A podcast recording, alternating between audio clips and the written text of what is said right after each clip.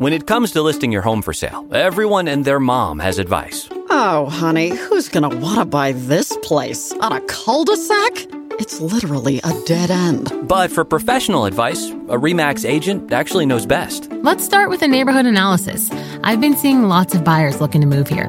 REMAX is the most trusted name in real estate. Visit REMAX.com or download the REMAX app to find the right agent. The right agent can lead the way. Based on 2022 BrandSpark American Trust Study. Each office independently owned and operated.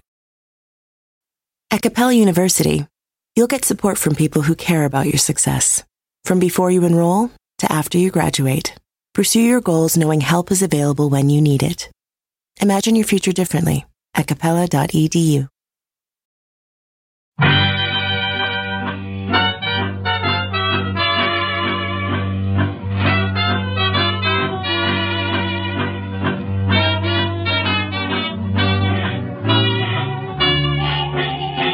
Brett McKay here, and welcome to another edition of the Art of Manliness podcast. It's the holiday season, and that means you'll likely be attending a lot of parties, which means you'll be doing lots of mingling. But if you're like many people, the thought of mingling with complete strangers either fills you with dread or just seems like a chore. Well, my guest today on the show has spent her career teaching people how to mingle and even have fun while doing so. Her name is Jeanne Martinet, and she's the author of the book The Art of Mingling. Today on the show, Jeanne shares tactics you can use to overcome your fear of mingling and then walks us through step by step on how to talk with complete strangers at a social event. She starts with how to seamlessly join a conversation without it being awkward, how to keep the conversation going once it starts, and how to exit a conversation without, you know, seeming like a jerk or rude or awkward. Jean then suggests actions you can take if you get snubbed or if you end up putting your foot in your mouth. If small talk is something you struggle with and attending a party with people you don't know fills you with fear, this show has a lot of practical advice you can put into action today. After it's over, check out the show notes at aom.is slash mingle. All right, Jeanne Martinet, welcome to the show. Thank you. Hi. So, uh, you've made a career for yourself writing about social skills, socializing, mingling, uh, faux pas, how to handle that. I'm curious, how did that happen? Well, actually, it was quite accidental. I years ago, many years ago, I was invited to a wedding with my with college friends. It was a, my first college friend who'd gotten married, and we all it was like a big reunion.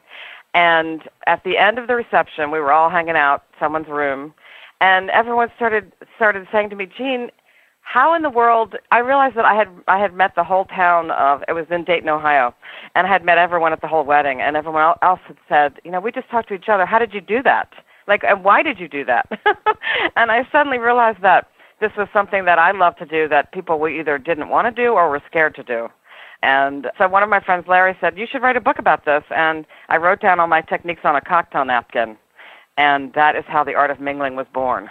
So I'm curious, were you naturally, you know, like that? Like you, you naturally mingled, it came natural to you. So you had to like, you know, be very, you know, you had to think like, what exactly do I do? Well, yeah, exactly. I had to, it, it was, the thing was is that it had, hadn't always come naturally to me. I think that when I was, like, when I was uh, 13 or so, I I kind of was I really loved wanted to be popular but kind of was a little bit insecure. So I I sort of trained myself. I read this series of books that were written about debutantes in the 1930s or something.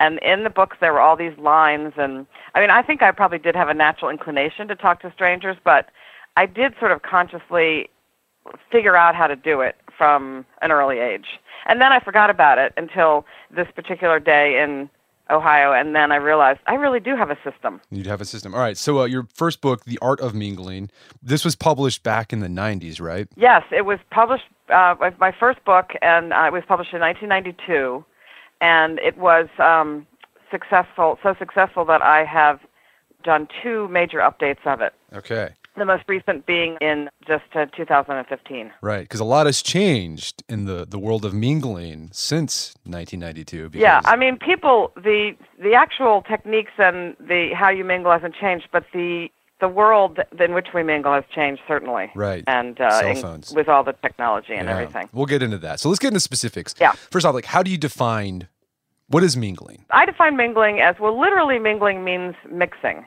and basically, what I mean by mingling is interacting with a lot of people. I mean, not a lot of people, as in more than two, uh, at an event or a party.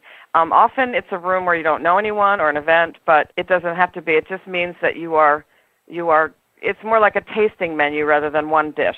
And it's not to say that at any time you can't switch into deep conversation mode, but the idea is that it's a place to it's where you meet new people and and you know you sort of um, you're engaging in a different way because you're exposing yourself to new things. And like, what do you think the average time frame for like to be it, for it to be considered mingling as opposed to like I'm now engaged in deep conversation? Right. Uh, You know, it's it's bas- basically it's between like five and I would say five and fifteen minutes, um, depending upon what kind of party it is and so on. Because I mean, obviously, if you meet the love of your life or your next boss, you can certainly step aside out of the mingling fray and you know have a one-on-one. But it, in order to really get the most out of a party, you should really not talk to. You should. You can always come back, but like I say, after ten or fifteen minutes, you need to leave that person, go on to somebody else. Okay, and we'll talk here in a little bit like how you do that because I think that Yeah. really throws a lot of people off. But I mean, one of the things that, that people or some people would say about mingling is that it's you know superficial and shallow, and that oh you know you should just get to, you should just be real and get real to the hard stuff. What would you say to these folks as to why you need they need to put that prejudice aside and really embrace mingling? Right. Well, a lot, of people ask me this question, and I really think that behind this question is um, is fear. But we can. That's another whole conversation. But uh, what I say to them is, there's two things, two main things I would answer this. It, one of them is if you. I've had 10 minute conversations with strangers that have changed my whole perspective on a subject, or at least enhanced my day. And you know, you never know who you're going to meet. That's the other thing. It's like it's like travel or being an explorer. You know, you you just it's the unknown field, and so you, instead of thinking of it as superficial conversation, um, you just have to you think of it more as unknown travel, like social travel. And you never know when someone you meet, you you you you either have a, uh, such a good laugh that you know that enhances your day, or you you get a new a new um, perspective on something that you wouldn't have otherwise if you hadn't talked to this stranger. And sometimes those strangers become acquaintances and then become friends. So you know, the, it's definitely worth doing. You can't think of it as just that 10 minutes. It's what how it creeps into the rest of your life. Right. Well, let's talk about the fear. So you say that that excuse is often given as because they're afraid. Why? Why are people afraid of mingling? What are the biggest ones you think? Well, you know, that's the, one of the things I discovered when I first started writing that when I wrote the book and then when it was about to come out, um, is that 90% of America has mingle what I call mingle phobia. And I didn't even realize it when I when I first when I first wrote the book. You know, I thought it was going to be this tiny little thing that the publisher paid me no money and you know a little bit of money, and it was just this kind of like little blip in my life. And the first thing that happened was I got on the Today Show with Katie Couric, and that is when I and then I got on everything, and that is when I realized that I had tapped into this very primal fear that I don't have. So um, and what what I discovered is that what most people are afraid of is being rejected, not knowing what to say, which is the same really, um, and also there's another fear which is about um, not knowing how to get out of a conversation. But that's secondary. The but there are a lot of people won't go to a party because they're afraid of getting stuck. But mostly it's about being judged, not having the the terror of being in a conversation and uh, and having silence is absolutely um, a, a huge thing in most people's mind. Do you think the fear uh, is applicable to just people you don't know, or like do you have do people have that fear even with people they do know? I think mostly it's with people they don't know because that's what that's why I hear a lot of people say, "Well, I'm not going to know anybody anybody at that party, so I'm not going." That's certainly the bigger fear. I think people still have social fears when it comes to going to parties and maybe they'll say the wrong thing. But mostly I think it's about the people's fears about mingling, trying to talk to people that they don't know because it's a you know, it's a totally unknown thing. Right. Yeah. So um, right now it's the holidays. There's gonna be a lot of parties, but there's people who are they've got them on their calendar right now, and some people out there they're like deathly afraid. Like, oh my gosh, like I'm not gonna know anybody at this thing. Like, what are some like mind sh- mindset shifts people can make or tactics they can use to kind of get over that initial fear so they can you know start interacting with people and start mingling? Right. Eh, I outline various techniques in the book. They they're I call them survival techniques, and they real, really are just to get your mindset changed there's um, something that I offer up called the buddy system, which is where you pretend. Now, these might sound silly, but remember, they're just for your own trick of your brain. No one has to know you're doing this. One of them is called the buddy system. And that is where you enter into the room, you feel yourself freezing up, and you just pretend that your best friend or your wife or your mother or somebody who loves you, maybe not your mother, I don't know, is standing right behind you, right over your right shoulder, going with you into the room. And, you know, like you just have to envision that they're there with you. And so if somebody doesn't say the right thing to you, whatever, you can just picture them saying, oh, well, that guy's a jerk or whatever. And then there's also another one that is helpful to do, which is called the Invisible Man, and that is where the thing is, this is based on this truth that most people know intellectually, which is that people really aren't looking at you; they're only concerned about themselves. And so, the Invisible Man is based on that, and basically you pretend that no one can see you when you first enter the the party and that make, sort of lessens your self consciousness until you're ready to become visible, which you should do fairly quickly, and, and actually talk to someone. You know, there's also just a faking it till you make it kind of thing, which I also talk about in the art of mingling. Yeah, that one. Uh, I've used that one. Like I imagine, like if I go to like, what would Cary Grant do, right? Yeah, and right. And and the thing is, Cary Grant, like he even said, like he, I think there's a quote. He's like, the, the greatest performance I ever did was being Cary Grant. Like I don't think Cary Grant was naturally charismatic, but he had this idea that he wanted to be, and he put it on, and it it worked. Right. I mean, that's the thing to remember is that people don't cannot see your fear. And if you, the idea of fake it till you make it is that if you walk into a party and you smile and you pretend to be confident, um, this is why when your mother told you just be yourself, that's wrong advice. when you walk into a room and you are smiling, people will respond with smiling because people respond with positive behavior with positive behavior. And then once they do that, you actually will smile. So it's a way to trick yourself into it. I And pretty soon it'll be real. So you don't have to fake it till the very, except for in the very beginning. All right. Oh, let's say you've you've done these sort of tricks to get you get get over that fear. The hard part is like, how do you figure out you're in the party, you don't know anyone. How do you know like which person or group is receptive to you mingling with them because I think that's the thing that just you end up just having your hands in your pocket or holding the right a drink and an odor of play is. What do you do? The first thing you do is you, which most people know, but you might forget. The first thing to do, especially if it's a big party, is you after you've put your coat down or whatever, is to find your host or hostess and say hello. Now, you're because that's the person you know, right? So if your host or your hostess is standing with someone, they will, of course, introduce you. So now you already know this person or those people. Okay, that's number one. Then now, then if you still they run, wander away and you're all alone, you look around the room and you you can you look when you want to approach a group. Check out body language. You don't want to approach a group if you're nervous. That is like standing with their arms around each other, very tightly arranged. You want to go up to someone, one or two people or three who are sort of looking around and have more of an open feeling to their their uh, you know their bodies. Um, I call this technique is called practice your mingle on a wallflower. You can even find somebody who's alone who looks like they're lost too, and go up and talk to them. You can you can also use the food and the bar if you. It's never a good idea to when I say use the bar, I don't mean like have 17 drinks before you talk to someone, but you can the food in the bar, people are gathered there to for a purpose, which is to get a drink or get food, and you can talk to them about, you know, oh, it's crowded here, or have you tried the salmon, or you know, you can use those things as kind of props to talk about.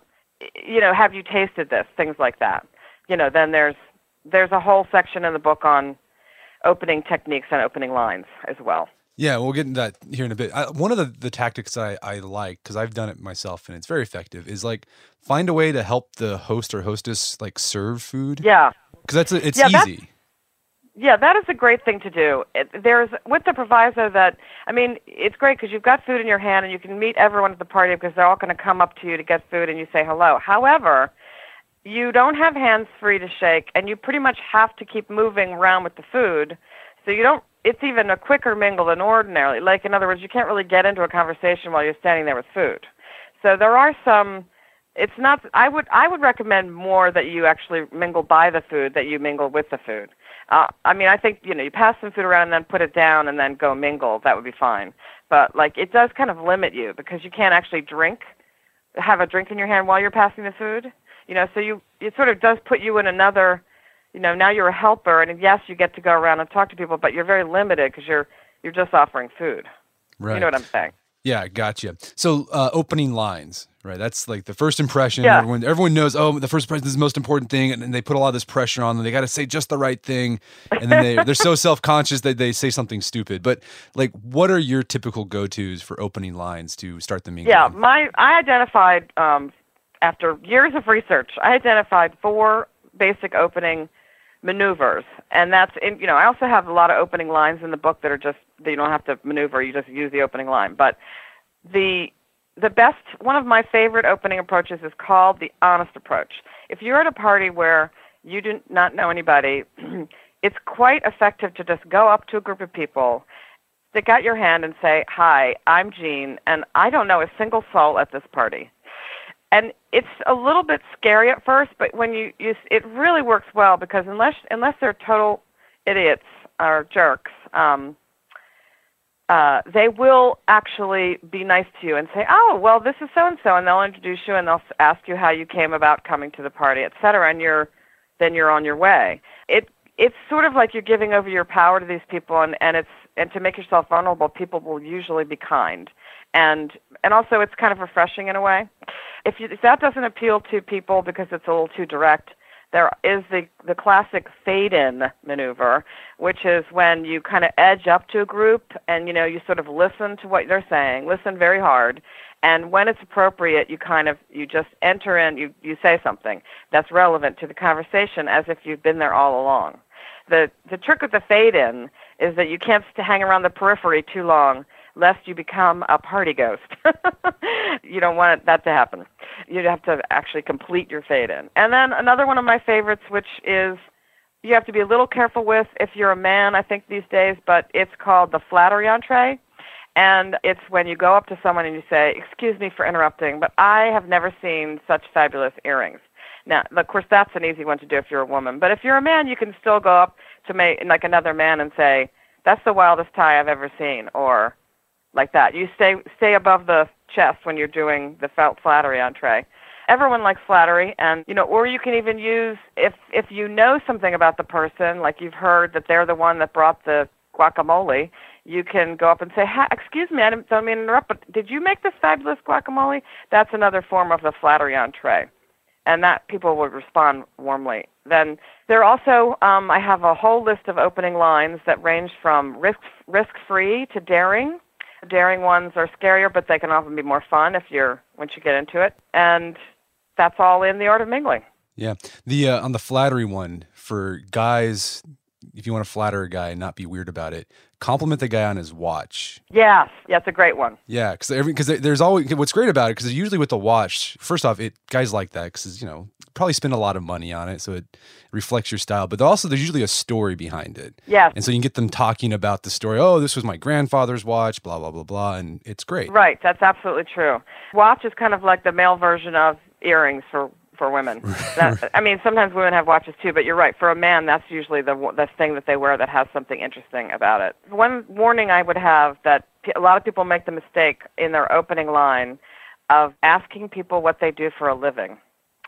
That seems like a natural thing, you know, because it's you want to figure out who the person is, you're asking them a question, but if it's an opening line, it's actually not recommended. And here's why. You don't know what subject you're bringing up uh, when you ask somebody what they do for a living. It could be something, it could be they don't have a job, they've lost their job, they do something that's not something you don't want to talk about, and now you're into that conversation. But, but more than that, it's really kind of like, it comes off sounding like you're trying to figure out if that person's worth your time. To ask somebody right away what they do is kind of like, okay, who are you? How much money do you make? And do I want to talk to you? and it's just, it's fine after you talk to them for a few minutes to then say, oh, so, and what do you do? That's perfectly normal, but just not as an opening line. Uh, Going back to the fade in approach, how do you do it in a way where I, I'd be the way I, I'd be afraid with that is that I think I'd make my comment, then everyone would think like, "Who the heck is this guy?" so, so, is that like is that a Yeah. risk you take, or do most people just don't care, right? Or they just don't care? Most people don't care. Like that, that goes under the heading of everyone has mingle phobia, and you're not the only one who's scared. And if you realize that every single person, even if they look confident, almost everyone is, has the same fears or has had the same fears as you. So most people are going to not be rude about it.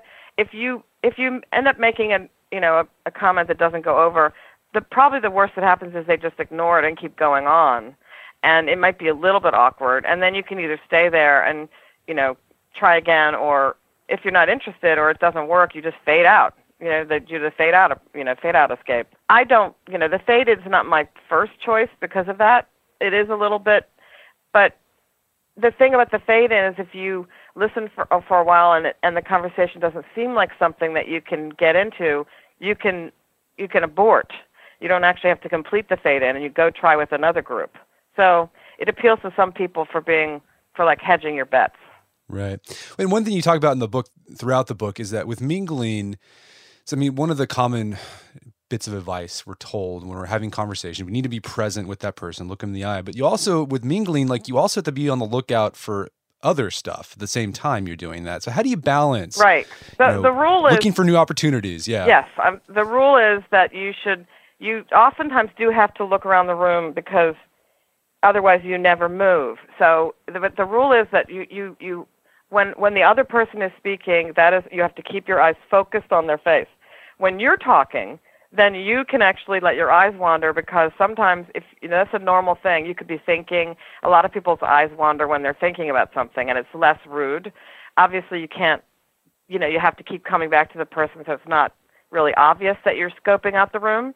But you can, while you're talking, look over, you know, quickly here and there to sort of see what's going on. But never while the other person is talking. Gotcha. Let's say you get the opening line and it went smoothly. But then the other thing people are afraid are afraid of is like, okay, how do I keep this thing going? Right. Right? Because you don't want it to. You get it. You, there's always that moment of awkward silence where you're like, Right. well, okay. So what do you? What are your? What's your advice there? Um, well, just remember that the best mingling is, is playful.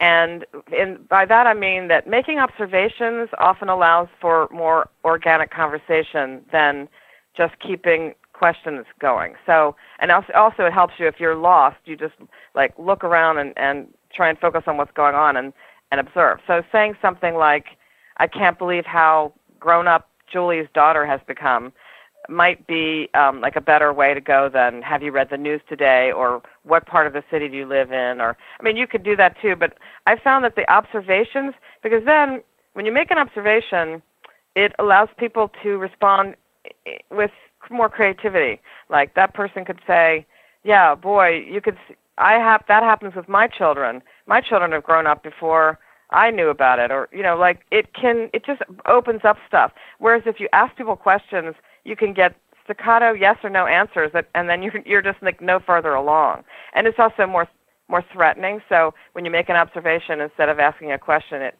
just allows people to relax more i found And you, as you mentioned in the book, the observation should be kept positive. You shouldn't, uh, most of the time, should be kept positive. yeah no no no bad gossip no no um isn't that a funny hat the hostess is wearing right. i mean unless it's meant to be funny that's fine but yes no you know definitely positive no no gossip And one of the things uh, in this updated version of the book, you talk about how you know most you know, you're supposed to keep it light, observations, talk about the weather, talk about what's going on in the party.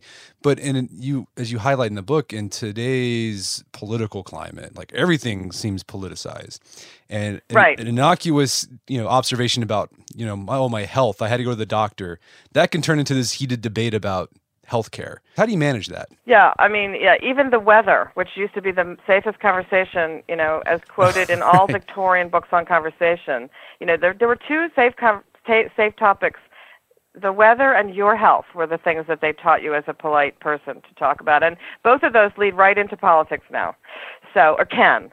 So, I do have a section in the book on how to deal with that, and um, ranging from trying to figure out like when you enter the area whether you can there are some test questions that are kind of tricky that you can use to find out if someone's a fanatic but mainly you don't want to even go there and but if you fall into the conversation and you realize that you're about to have an argument or it's about to get tense there are ways to diffuse and escape Um, you either just change the subject, or you can you can actually just say, well, uh, you know, my mother always said I shouldn't talk to strangers. Now I know why, or something like that. Um, no, that's that's actually not. That would be only if they're they're actually getting mad at you. The the better line would be to say something like, um, "Well, I guess we can't solve the world's problems in one night. Shall we go? Let's go get a drink, or how, let's go get some more food." You know, some you you basically make a changing conversation line, and then you move to another area. You know, or you can say, "Well, I guess we better either talk about something else or step outside. Try to make a joke about it." And if it doesn't work, then you just have to escape. Uh, you don't want to be get into an ar- argument at, when you're at a party. I mean, my favorite one to do is just to say, suddenly if someone says, "What do you mean? Do you believe in blah blah blah?" I'll go, "Well, I don't know about that, but there's one thing I know about. I'm starving. Will you excuse me?" And then you just go off to the food table. Sometimes you can get in, you know, you can have a conversation. It's not always the choice to escape. Sometimes sometimes it can be, you know, interesting to have a conversation with someone who's on the other political side, but not if they're going to get angry. So there are you have to read the book, but there are complicated ways that you can actually tell whether somebody is a fanatic or not. Gotcha.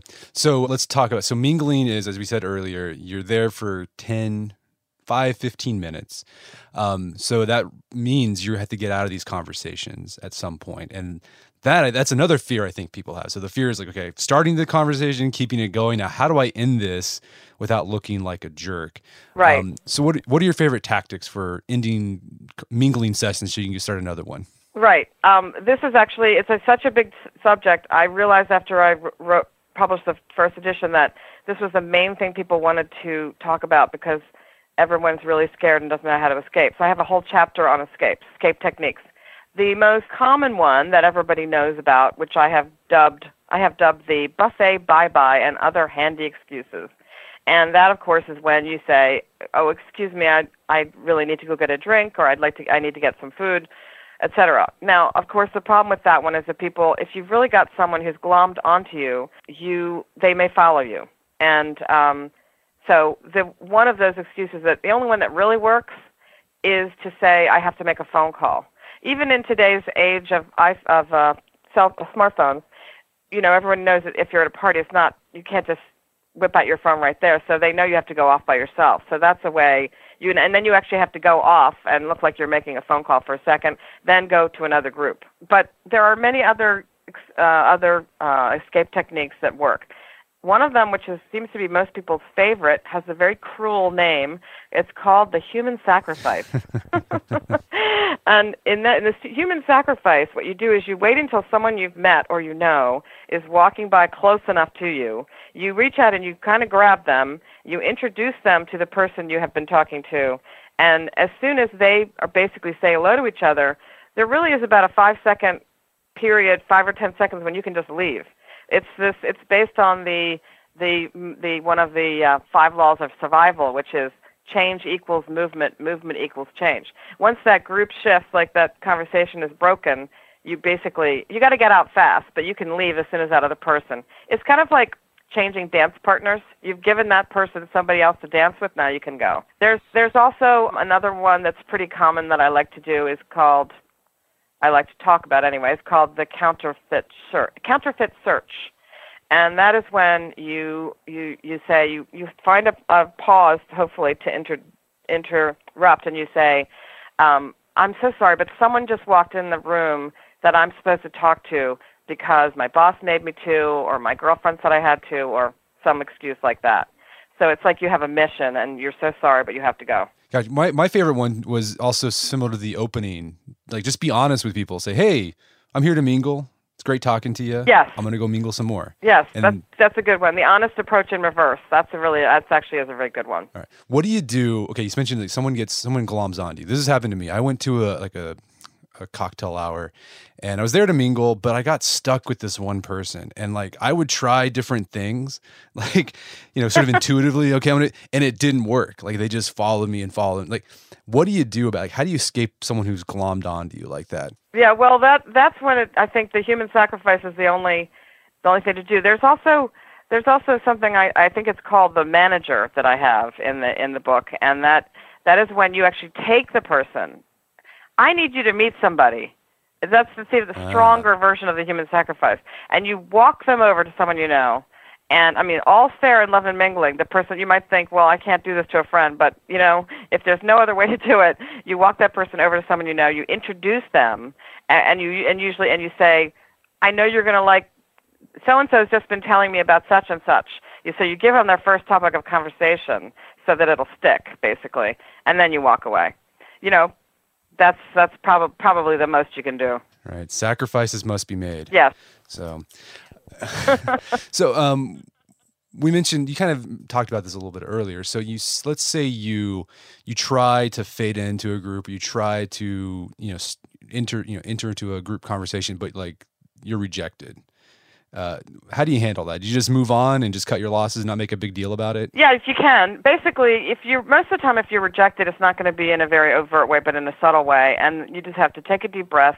You know, maybe go back into one of the survival fantasies again, like your best friend is with you, and lick your lick your wounds, and remember that it's not. It's you know, one person's garbage is another person's treasure, so it's it's not really personal. It may be that you're just not their cup of tea, so try not to, you know, all of a sudden say, "Oh my God, everyone hates me." Um, but if you if someone insults you, there are some lines in the book that from you know some might suit someone. That not all these lines suit everyone, but I think as I mentioned before, this is a line. My mother always talked me told me not to talk to strangers. Now I know why. Is one of the ones you can say to people if someone's just rude to you. Like it might make you feel better to actually have a comeback like that rather than just skulk away or slink away. But if you make if you make a bad faux pas and it's that kind of thing, then there are also other different kinds of re- recovery techniques for that. But if someone's just rejecting you, you know, that's rare, really. People think that's going to happen, but it doesn't usually happen.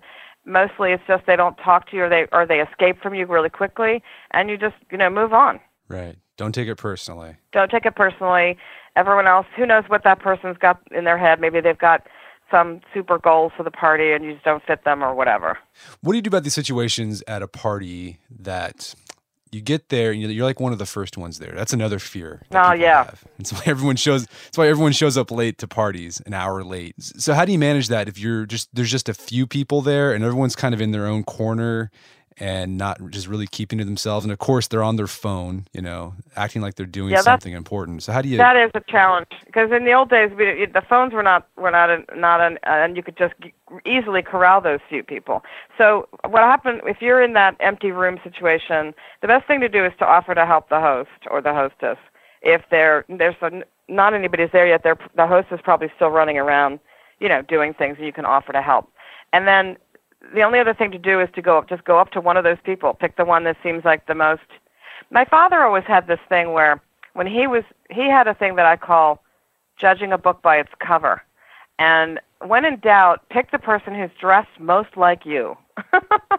he was a musician and he used to go to a party and, and if he at a loss, he would look around and he'd find the one person who wasn't in a suit and tie and he would go talk to that person and it always worked for him because he was also not a suit and tie person because he was a musician. Um, so you just find somebody, who, and then you just have to interrupt them if they're on the phone and say, "Excuse me, hi," you know, uh, and just use one of the opening lines. But the ha- helping the host is a, is a is always a good thing to do. I don't, you know, you can always get out your in all. If in that case, if every three people are there and they're all on the phones, you could get out your phone too. But I, that's a that's a last resort. I really recommend. We've got to get rid of this. This is a bad thing. People should be talking to each other. So in the book, you also highlight that mingling isn't just for parties or social events. That you could do this throughout the day, in public. And as you said, I think Americans have this like a fear. They don't. We like to keep to ourselves. Yeah. So how do you overcome that fear, and how do you mingle in public without it being weird? Well, it's funny that you know, in the I'm a New Yorker, and this is one of the things that we I think that is wonderful about being in New York because we are not on our in our cars. We are almost always on the street, in a bus, or in a subway. So it's a lot easier because people are. But still, even in New York City, people are still uh, on their phones, and they think they they're around all these people. And again, the the I I ver- encourage people to talk to strangers whenever possible and safe to do so because you can have a conversation with a stranger on the subway, on the bus, in the shopping mall, you know, while waiting in line for something that really does make your day better. I mean, it's not doesn't happen every time, certainly, because not everybody is, you know, going to like everybody else. But um, just observation again is the key. When you're, as you're standing in line, you can talk about the line. You can ask how long you've been in line. You can start talking about the venue that you're waiting for. You know, when you're you're on the bus, you can you know look out the window. You can observe what's going on on the bus. You know, you you're on the subway. You see somebody who has the same um, theater program that you have. You ask, didn't you like the play? You know, there you get it once you get into the habit, and you just look. All it really takes is being aware of your surroundings, and instead of looking and putting your phone away and just looking at people and being curious, and the the rest kind of follows once you get in. It's kind of like a muscle. Once you start talking to people and you get good reactions, and you people smile at you, and you have a nice little nice little interlude in your day that you wouldn't have before. It like makes your day different. It's actually really can be wonderful.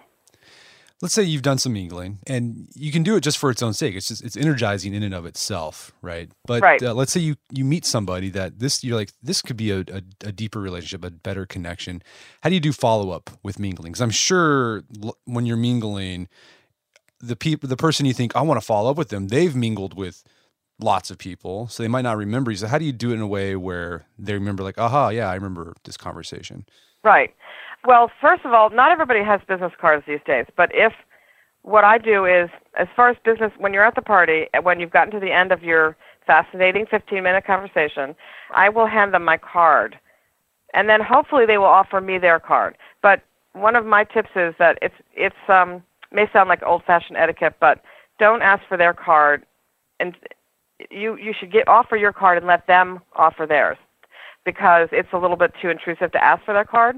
I mean, in certain business situations, that's different, but if you're in the same industry, but in general.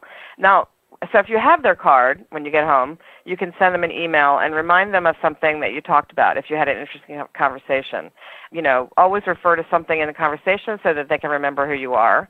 If you don't have a card, you can find them on Facebook and direct message them. Usually it's pretty easy to do that, obviously, because you can find them through the hostess's friend list probably or if you, you remember their name if you have their name hopefully you can. But don't don't immediately facebook friend them until you've written them a message first and you have some response. After meeting somebody once for 15 minutes i don't think it's appropriate to facebook friend them. Now again people who are 20 years old may have a different rule depends on your circle but that's what i say. And then and again always refer to something that you've that you've talked about at the party and just say how nice it, nice it was to meet them and you'd like to you'd love to see them again or you'd love to have coffee or something. And then let's see if they respond before actually proposing a date. That's sort of a, that allows the person the space to not respond and it, it keeps you from feeling rejected if they don't want to. Do you know what i mean? So it's more like a great to meet you message than anything else. Yeah i think it's good to put that caveat. It's like if you can i'd love to. If not no worries Right. Um, you know, just like fo- fo- and also just focusing on how nice it is, how nice it how nice it was to talk to them, and how much you enjoyed the conversation. Yeah.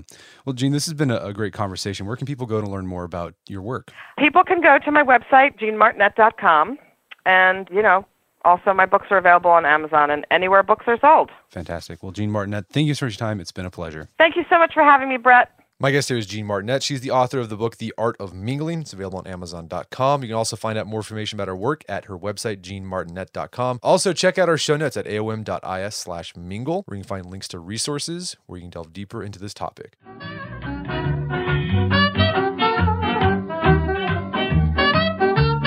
Well, that wraps up another edition of the Art of Manliness podcast. For more manly tips and advice, make sure to check out the Art of Manliness website at artofmanliness.com. If you enjoy the show, have gotten something out of it, I'd appreciate if you take one minute to give us a review on iTunes or Stitcher. It helps out a lot. And if you've done that already, thank you and share the show with some friends. That's how we get the word out about the show. As always, thank you for your continued support. And until next time, this is Brett McKay telling you to stay manly.